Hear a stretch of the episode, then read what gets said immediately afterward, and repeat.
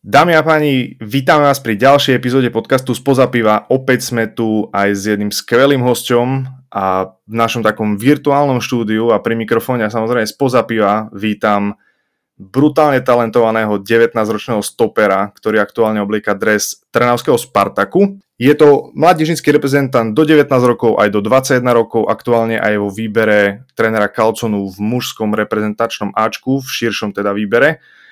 A spomeniem napríklad aj to, že za rok 2021 bol najlepším hráčom do 19 rokov na Slovensku. A teraz taký ten... A pri mikrofóne teda vítam Sebastiana Kóšu. Sebo, vítaj u nás. Ahojte, ďakujem za pozvanie a za pekné predstavenie. Tak poďme na to. Podcast Spoza piva vám prinášame v spolupráci so športovým portálom Sportnet.sk.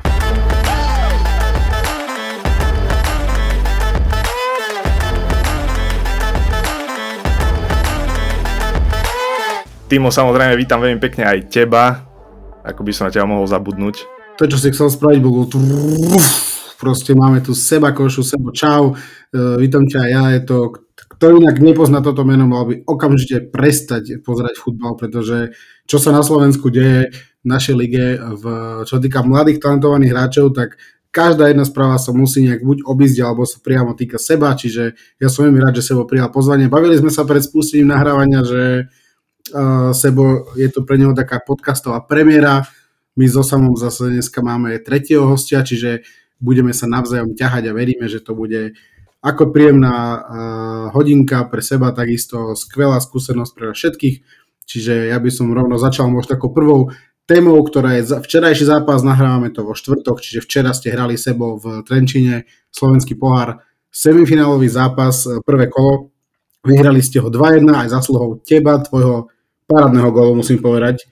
Tak mohol by si trošku vrať sa v myšlienkach do nie tak dávnej minulosti a opíš, že ako si ten zápas videl, ako sa ti hralo? Tak ten zápas všeobecne sme vedeli, že bude náročný, lebo Trenčín, keď sa pozrieme na to, ako vyzerajú v lige a ako sa im vlastne darí v lige, tak jediné, čo mali momentálne, od čoho sa mohli odraziť, bol ten pohár, čo aj tak vlastne vyzeralo.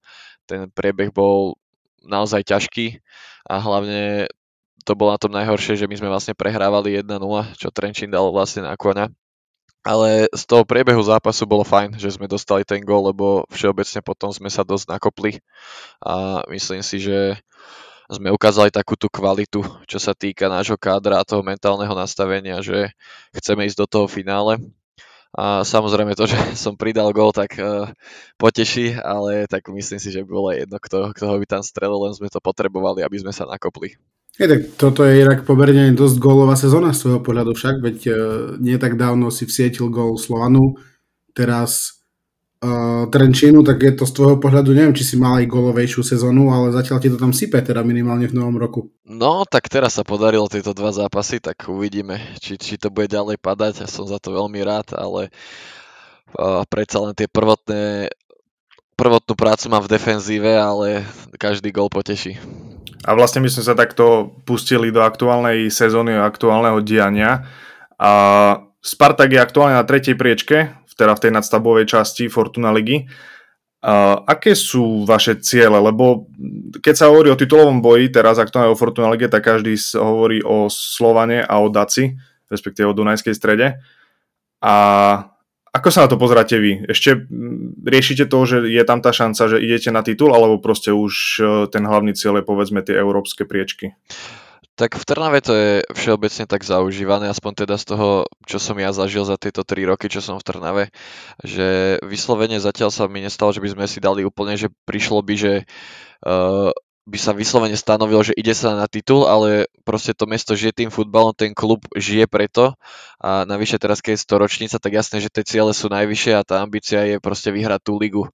Ale momentálne sa my sústredíme na to, že by sme spravili Európu, čo je vlastne pre klub veľmi dôležité, ale samozrejme každý jeden hráč, či už tréner alebo člen realizačného týmu má tie ambície najvyššie, že chceme ísť na ten titul a pozeráme na to jedným očkom a veríme tomu, že sa nám ešte podarí troška zamiešať karty a spraviť možno taký malý zázrak, že by sme sa to predsa len dotiahli hore.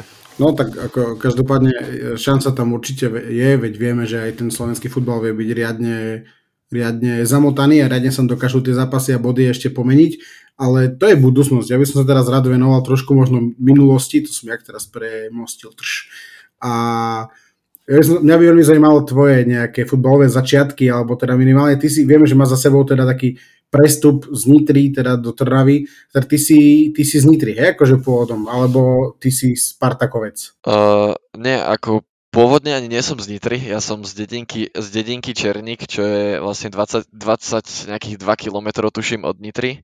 A ešte predtým, ako som bol v Nitre, čo prakticky málo kto vie, ja som bol v Zlatých Moravciach, som bol pár rokov, ale úplne keby som sa pozrel na tie úplné začiatky, tak som začínal vlastne na vedľajšej dedine v Komjaticiach, kde sme hrávali s bratom a brata si na jednom turnaji vyhliadli na Chrenovu do Nitry, vtedy ešte fungoval, aj momentálne funguje, ale už nie až tak rozbehnutý Slovan Chrenova. Tam vlastne chceli môjho brata, ja som išiel vlastne keby s ním. Potom oni vlastne nemali, ani ten klub nemal kategóriu 2002 ani 2003, oni mali vyslovene len ročník 2000 a potom ja som vlastne trénoval s 2000 a v priebehu pár rokov vlastne vytvorili novú kategóriu, čo boli 2002, tam som hral pár rokov a potom sme sa vlastne presunuli obidva s bratom do Zlatých Moraviec. Tam sme pôsobili pár sezón, brat išiel potom vlastne do Nitry na FCčko. Ja som ešte jednu sezónu odohral v Zlatých Moravciach, ale bolo to veľmi náročné pre rodičov hlavne, lebo mamina musela po robote vyslovene, iba prišla pred dom, zatrúbila, ja som vyskočil von z domu, nasadol do auta, išli sme na tréning a vrátili sme sa fakt, že neskoro večer. Čiže to už bolo veľmi náročné na zvládanie.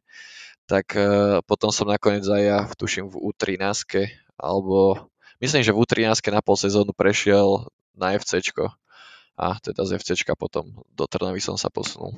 No a keď sme sa bavili o tej Nitre, tak ty si, ak sa nemýlim, prestupoval potom do Trnavy ako voľný hráč a už tedy bolo to v Nitre také trošku náhnuté, by som povedal, a momentálne sa teda Nitra nachádza v 4. lige, ale nie že v 4. lige, ale že úplne že na chvoste. Vnímaš ešte nejakú situáciu v Nitre, alebo pamätáš si, že ako to tam bolo počas tvojho odchodu a že vedel si proste, že až takto to dopadne, že proste padnú tie 4 ligy nižšie? Tak všeobecne tá situácia vtedy tam bola veľmi náročná, akože ja som to možno až tú situáciu neuvedomoval možno v tom danom okamihu, ale teraz keď sa na to spätne pozriem, tak tá situácia bola veľmi akože zlá, čo sa týkalo aj chalanov, im meškali výplaty, ja som vlastne nemal ani zmluvu v Nitre a bolo to všeobecne také zvláštne prostredie a ťažké určite pre tých chalanov, ktorí boli váčku ako stabilní hráči. Ale ešte k tomu prestupu vlastne ja som ani nemohol ísť ako voľný hráč, lebo ja som bol vlastne stále dorastenec, čiže ja som nemal ani zmluvu, čiže tam tie ešte sa kryli aj prestupové obdobia.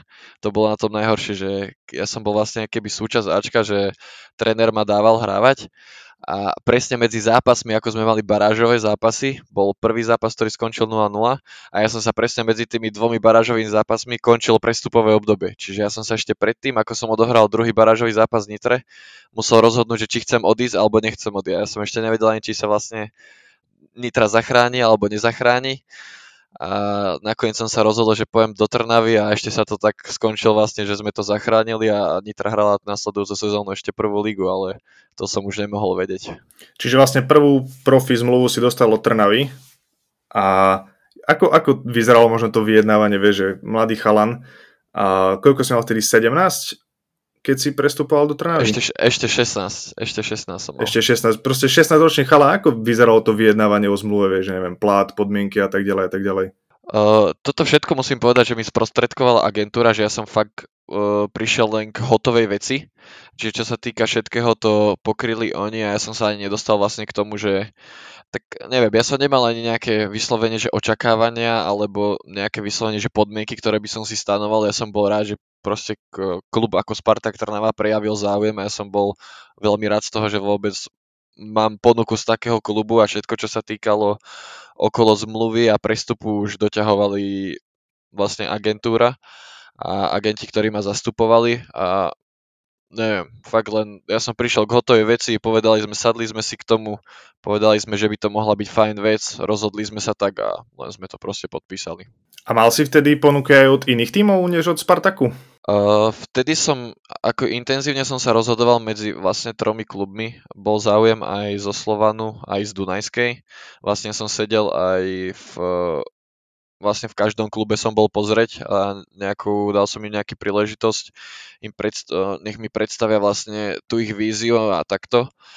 Ale nakoniec aj s tým vlastne tým plánom, čo sa chystalo v Trnave, tak mi to proste sadlo najviac, aj som mal najlepší pocit z toho stretnutia, aj z toho všeobecne z toho prostredia.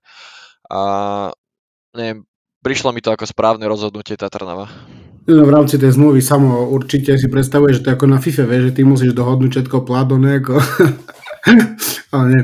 A ako to možno bolo s tými podmienkami, lebo tak vieme, že ty si v Trnave teda začal hrať váčku pomerne skoro, ale bola to súčasť tej dohody, alebo bolo to vlastne prirodzeným procesom, že si... Lebo mierim vlastne otázkou tým, že či aj Dunajská alebo Slovan ti možno ponúkali v tej dobe, že príď a budeš proste dostávať minúty váčku alebo zápasy, že... Možno ako to bolo z toho hľadiska. Tak celá vízia toho prestupu bola vlastne, že som chcel byť súčasťou mužského futbalu, čo mi vlastne poskytoval asi, ak sa spätne na to pozriem, tak myslím, že každý jeden klub. Dunajská to klasicky chcela riešiť, ak to teda vlastne dúfam, že to môžem povedať, ale bolo to tak, že som sa mal zaradiť ako keby do Ačka, do kádra a zbierať minúty som mal vlastne buď v Bčku, alebo keby som presvedčil trénera, tak by som bol vlastne ako hráč vlastne zaradený tomu Ačku. Slovan to bolo vlastne to isté a Trnava, keďže spravila vlastne ona nedávno predtým prestup Mesíka, tak oni to nazvali taký projekt Mesík, že by chceli vlastne zobrať ďalšieho hráča mladého, ktorým by chceli vlastne dať nejakú príležitosť a ja som mal byť vlastne ako keby, neviem, či to môžem tak nazvať, ako keby prototyp Mesík 2, ten jeho postup, že by eventuálne ma chceli zaradiť a vlastne prišiel som do prípravy s Ačkom a pokiaľ som nebol vlastne nominovaný na zápas, tak som išiel hrať za 19-ku, vtedy 19-ku trénoval teraz môj súčasný tréner Gašparík a takto to bolo vlastne riešenie, že ja som bol vlastne v procese s Ačkom a ak sa mi nepodarilo, že som sa neprebojoval do nominácie, že aspoň na lavičku, tak ma posielali za 19-ku zbierať nejaké minúty. Ale prakticky celý čas som bol pri tom mužskom futbale. No a ty si vlastne v stoperskej dvojičke začínal v Trnave s Martinom Škrtelom. Aké to bolo? Lebo vidíš za mnou, že vysí liverpoolský dres, čiže za mňa Škrtel je jedna z najväčších športových a futbalových osobností na Slovensku. Čiže aké to bolo proste s ním začínalo? Mladý chalan, asi určite ti vedel toho veľa dať. Aké to bolo s ním nastupovať na trávniku na jednom zápase? Tak to bolo, ako keď som sa dozvedel, že vlastne Škrťo ide ku nám, tak to bol taký veľký šok, by som povedal. Aj tie prvotné chvíle s ním, ja som najprv nevedel, že či mu mám tykať, alebo či mu mám vykať, lebo akože v rámci slušnosti som bol taký, že ja som toto zažil aj v nitrianskej kabíne, že ja som vlastne Palimu Farkašovi, Kucovi, ja som vlastne z začiatku zavykal a potom sa ma vysmiali, že im mám normálne týkať a tiež som bol z začiatku prvý týždeň, čisto Škrťo vôbec možno takto pamätá, ale ja som sa vyhýbal priamému osloveniu, že aby nebolo jasné, že či mu zatýkam alebo zavykal, mu som nechcel byť neslušný a fakt ten pocit toho, keď tam prišiel vlastne Škrťo, tak to bolo fakt, že neskutočné, ale Škrťo sa ukázal ako neskutočne skromný a pokorný vlastne chlapec, že to je vlastne osoba na ihrisku a mimo ihriska je úplne rozdielna, že fakt keď vidie on na ihrisku, tak to nie je nič iné ako futbal, ale mimo futbalu ten chlap by sa proste rozdal pre každého. S čím môže, s tým pomôže, čo vedel, tak zariadil a vždy bol taký, že sa snažil pomôcť. Čiže z tohto hľadiska to bolo fakt, že jednak neskutočná skúsenosť a zanechalo to vo mne taký veľmi dobrý dojem zo Škrťa. Mňa by zaujímalo, čo si akože, aké si mal myšlienky v hlave, možno prvé dni, že proste tam je Škrtel vedľa teba, či už na trávniku alebo v šatni, alebo takto, že čo si taký mladý hráč možno všimne, vieš, na takej legende, hej, že proste čo hrala v Premier League, hen tam, heš, hore-dole, tak možno čo, tak, že ty kokso, že teraz mám, že možno si mal stres kvôli tomu na tréningu, alebo práve že naopak ťa to viac vedelo vyhajpovať, možno, že čo ide v hlave, vieš, také bolo, bo ja si osobne nedokážem predstaviť, že byť v tvojej koži, proste, že si mladý nadejný hráč a sadne si vedľa teba takéto meno. Spätne si na to ani asi nespomínam, aké som mal tie pocity z toho. Ja som sa hlavne snažil si, aj sa snažím vždy si hľadiť svoje, ale tak samozrejme to, že do kabíny príde taká osobnosť ako Martin Škrtel, tak jasne, že som pozeral a len som nasával všetko, čo som mohol. Tak vlastne som sa učil už aj od tých vecí, čo robil v kabíne pred tréningom, ako k tomu pristupoval, aký mal všeobecne prístup k tomu futbalu, športu a k tým ľuďom, čiže ja som sa snažil vlastne čo najviac od neho obkúkať, či to bolo už po futbalovej, ale aj po tej ľudskej stránke. A všimol si si možno niečo, čo začali nielen tí samozrejme, ale ostatní hráči z kabiny možno, že robiť, že ja neviem, na základe, napríklad Škrťa, že čo ja viem, viazať si rovnako kopačky, alebo mať rovnaké rituály predzápasové, že či nejak tak influencoval, ako je povedali v anglicky hovoriacich krajinách, tú kabínu, akože aj mimo samozrejme toho futbalového hľadiska. No, ako už to robili chalani predtým, ale ja som sa začal tak viac všímať, že vlastne Škrťo mal na zápas, on si voňavkoval dres.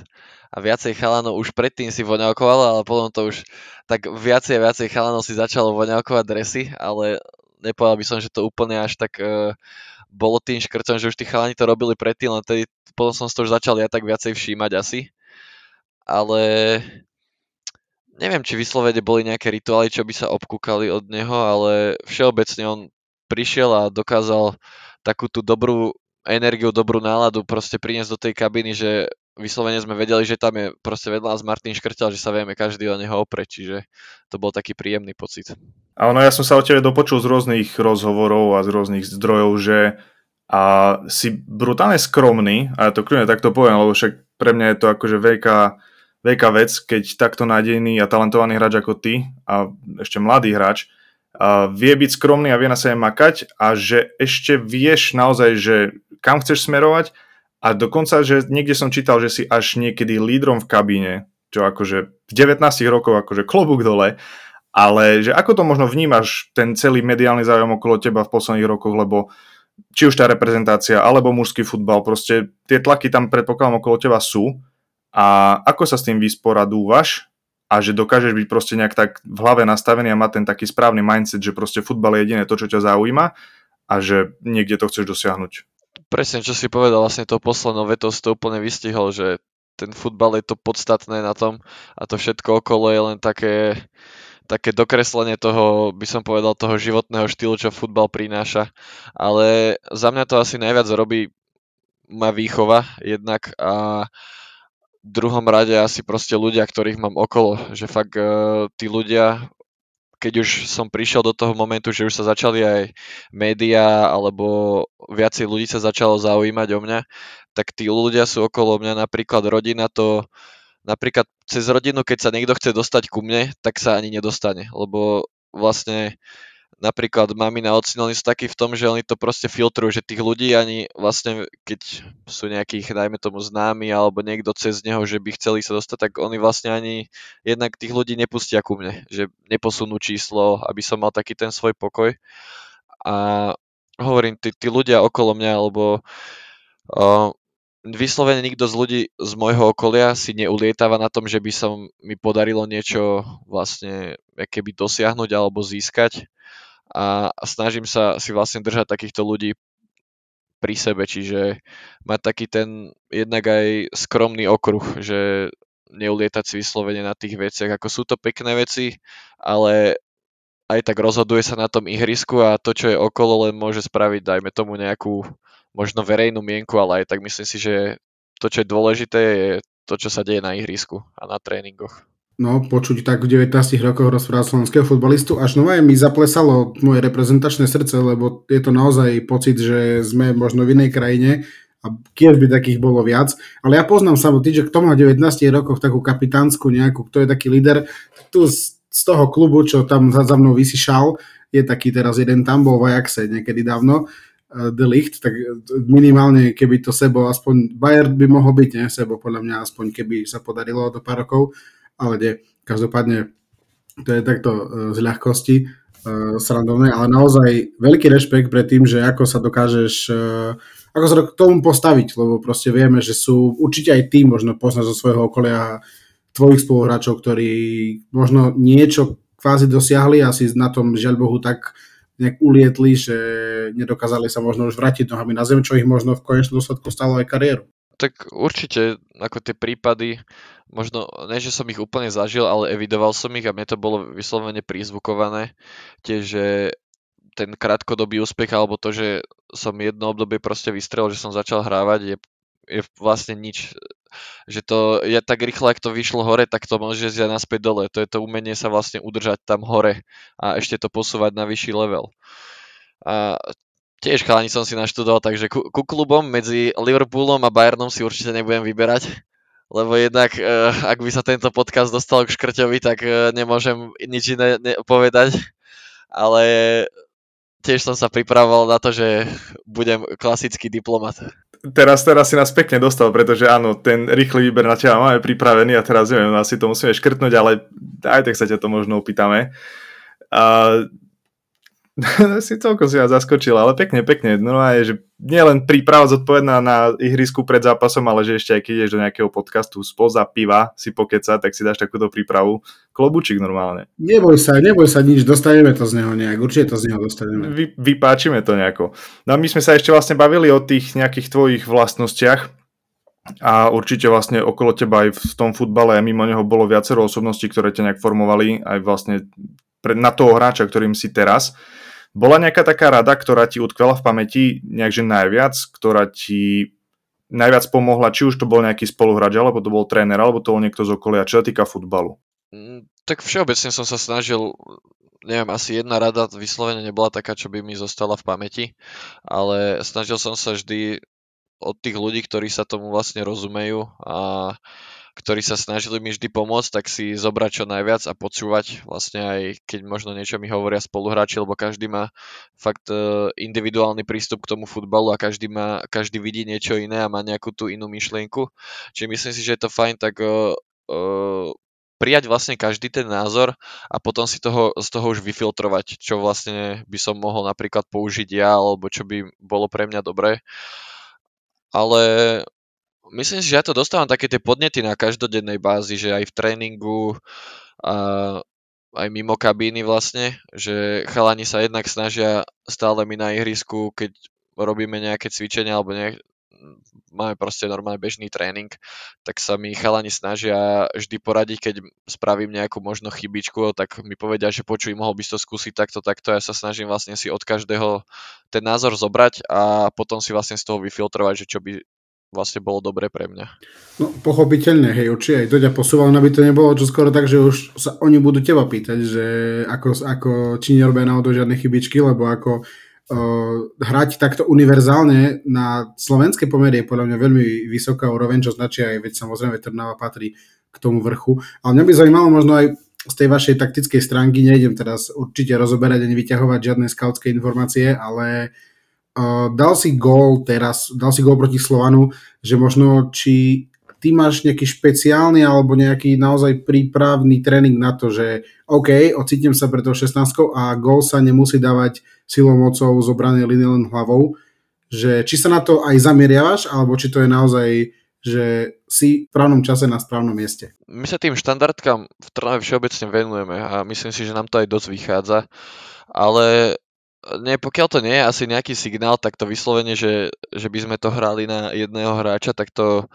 akože trénujeme, ale nie je to o tom, že teraz tá lopta pôjde určite do tohto priestoru a tento jeden hráč tam vyhrá súboj, skôr je to o tom, tak ja neviem, asi taký cit, tak by som to nazval v tej 16-ke, alebo že tá lopta sa môže fakt odraziť hocikde a vyslovene ja som tie góly nedal také, že by som prehlavičkoval niekoho, ale ku mne sa skôr tá lopta vlastne odrazila, alebo si ma našla v tom boxe.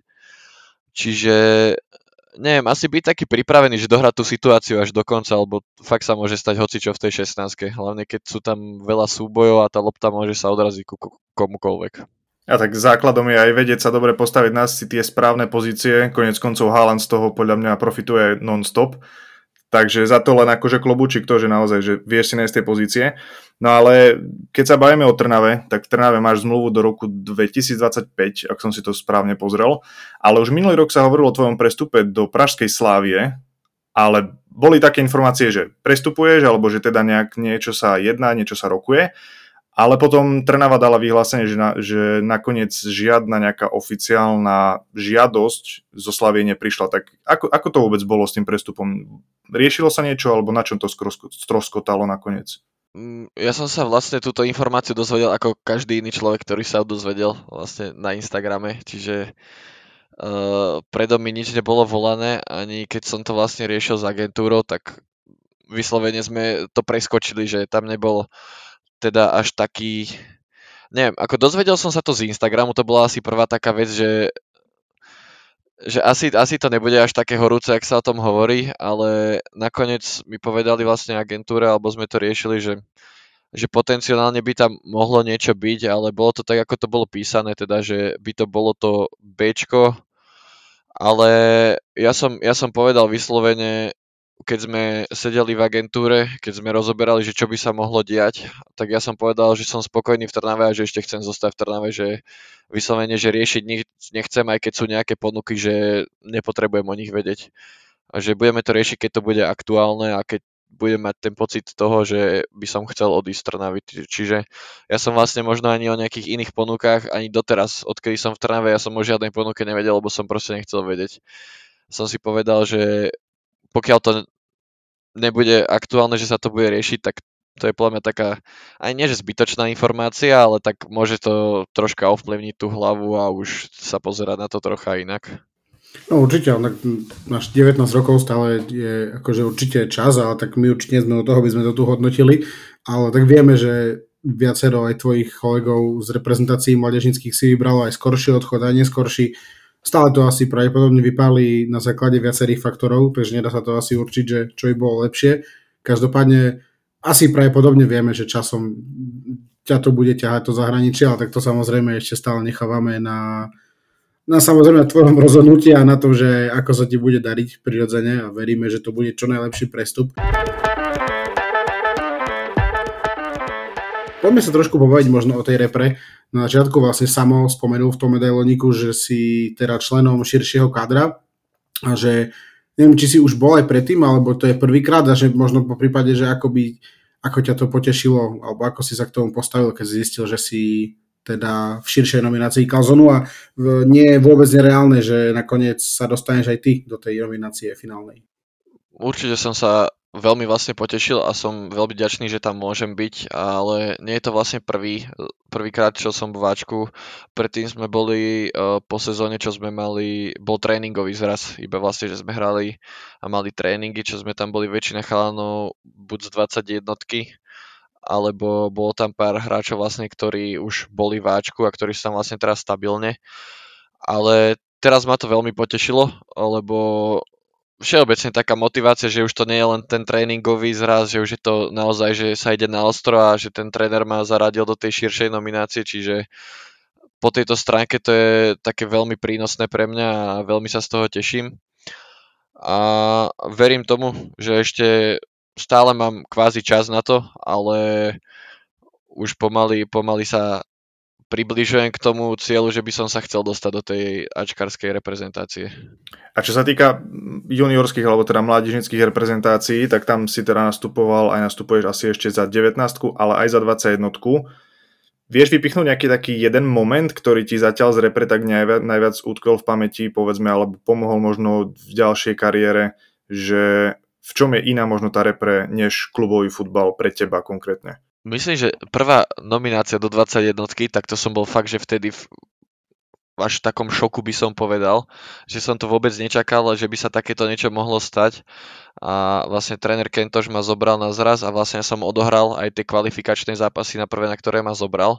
Čiže to bolo fakt také nereálne pre mňa a všeobecne tá partia a tá skúsenosť tej 21-ky, čo bola teraz, tak to bolo fakt niečo neskutočné, tam tí chalani akú partiu dokázali vytvoriť, škoda, že sa nepodaril ten zápas, dvojzápas s Ukrajinou dotiahnuť, ale teraz vlastne 19-ka sme sa posunuli ako 20-ka a máme ešte teraz raz na Malte, máme prípravný pred majstrovstvami sveta, čiže teraz sa teším na to a dúfam, že sa dostanem do dominácie trénera Rusnáka a že prepíšeme zase trocha históriu, ak sa nám to podarilo tu na Novej Európe, keď sa to konalo v Trnave.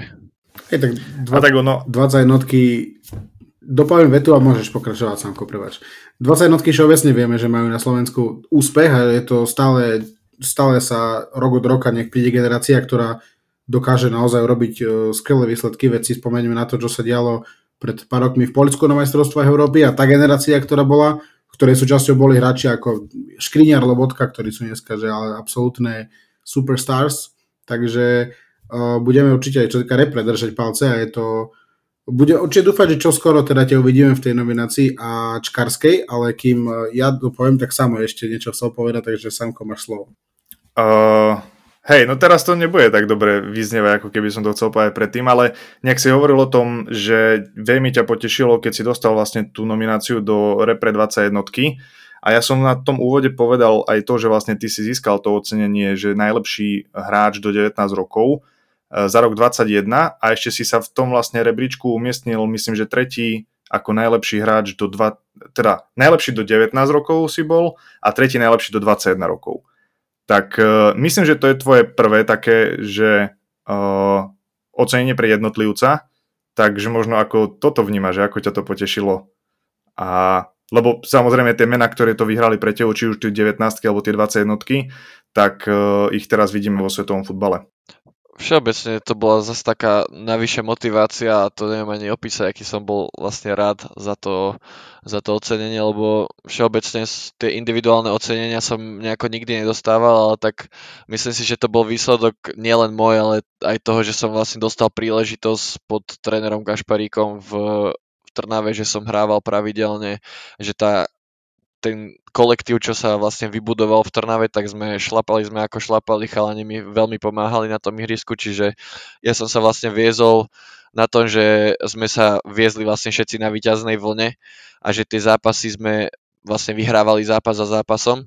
Čiže myslím, že to tomu dosť pomohlo a všeobecne bez tej Trnavy ako celku, ako hráčov, ako realizačného týmu, tak by som to ocenenie určite nezískal. Na to sa nabalovalo vlastne celá tá polsezóna, respektíve sezóna, po ktorej sa vyhodnocovali tieto ceny. Čiže ako bol to veľmi, veľmi príjemný rok pre mňa, aj veľmi príjemná sezóna a ešte toto ocenenie na konci bolo taká čerešnička na torte a bol som veľmi rád za to. A my keď si potom spojíme dokopy či už mužský futbal v Trnave alebo všetky reprezentácie, toto individuálne ocenenie, tak hovorí sa o tebe ako o hráčovi, ktorý by mal zlomiť trnavský rekord v prestupovej čiastke, alebo teda, že by si sa mal stať historicky najdrahším hráčom Trnavy. Teraz prvenstvo drží Karhan a vtedy vlastne on prestupoval do Betisu Sevilla za 70 miliónov korún ešte v 99., čo je teraz niečo viac ako 2 milióny eur.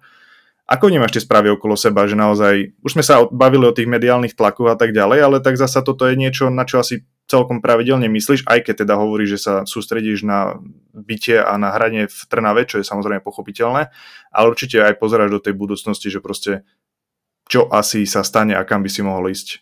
Pozerať sa určite na to pozerám a vyslovene nejaký ten plán tam je nastavený, čo sa týka aj mňa ako jednotlivca, aj ako všeobecne tej vízie.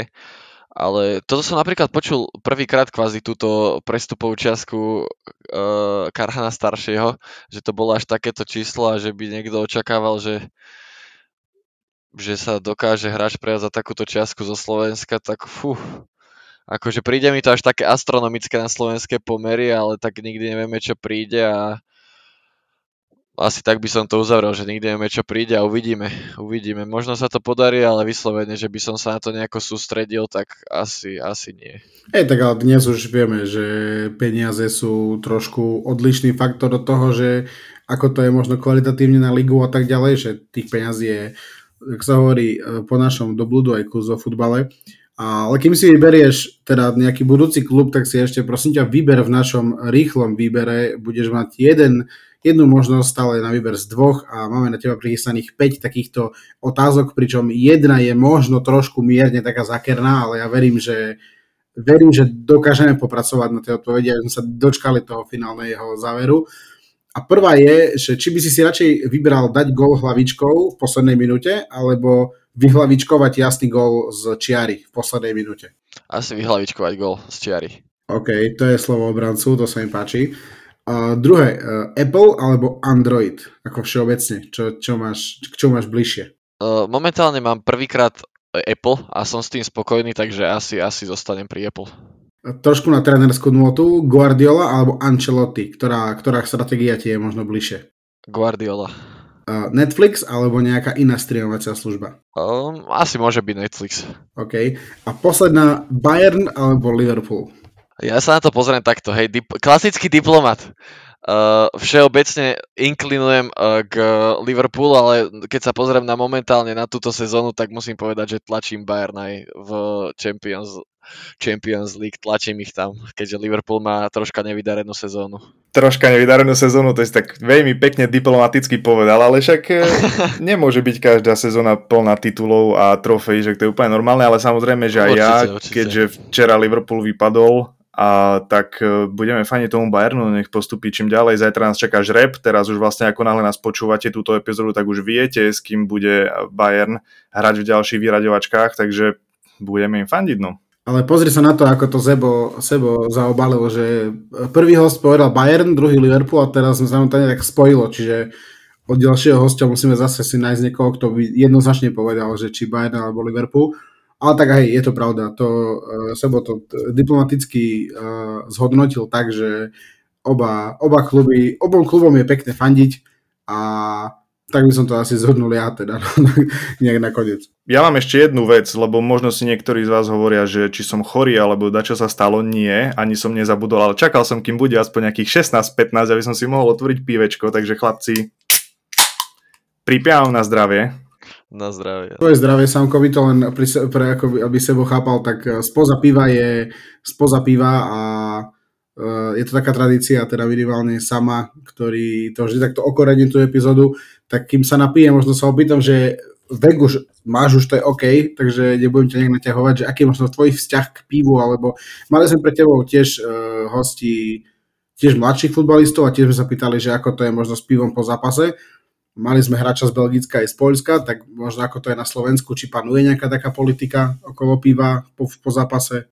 U mňa osobne, ja som asi teda sklamen, keďže podcast sa nazýva Spoza piva, ale ja som fakt taký ten typ, že mne nechutí vyslovene pivo. Ja to neviem, proste neprišiel som tomu na chuť a neviem, jak to zabalil, Samo to už zabalil. Dobre, končíme, rušíme epizódu. Ale nie, to je pochopiteľné. Ale neviem, nenašiel som si cestu k tomu pivu, nechutí mi to, ale akože viem, že sa hovorí po zápase, že dobre pivo na spánok, ale ešte sa to u mňa neosvedčilo. A možno časom to príde, možno časom. Pozri sa, tebe pivko nechutí zatiaľ, podľa mňa to možno ešte časom príde. Týmovi zasa chutí, ale on si ho nedá, lebo proste má teraz nejaké také polopredsavzatie, že nebude piť a už tak pomaličky zvažujem, že oddelíme sa v tomto podcastovom svete, on si robí nejaký podcast spoza týma, ja si robím spoza piva a všetko bude v poriadku. Samozrejme, žartujem. Dobre, dáme páni, myslím, že asi sme zhrnuli všetko, čo sme chceli aj mali, teda minimálne na toto prvé stretnutie so Sebom, ktoré prebehlo podľa mňa, a neviem ako, a pozerám na hodinky, že ako čas zletel.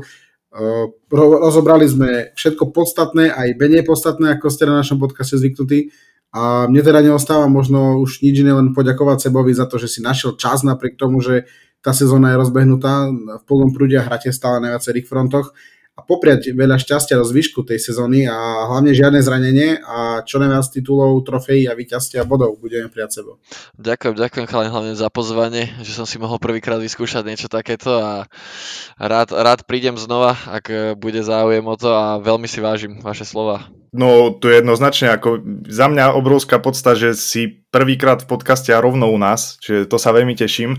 Takisto ako Timo povedal, budeme držať nielen v lige palce, ale ešte aj v tom Slovnat Cupe, keďže nás čaká odveta s Trenčínom a potom veríme, že finále v Trnave či už proti Slovanu alebo proti, koho to tam oni majú za dvojičku? Skalicu, ak sa nemýlim.